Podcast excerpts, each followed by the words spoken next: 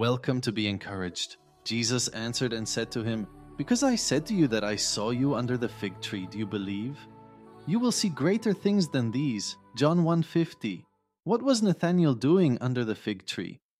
Years ago, I surmised Nathanael was praying to see the Christ.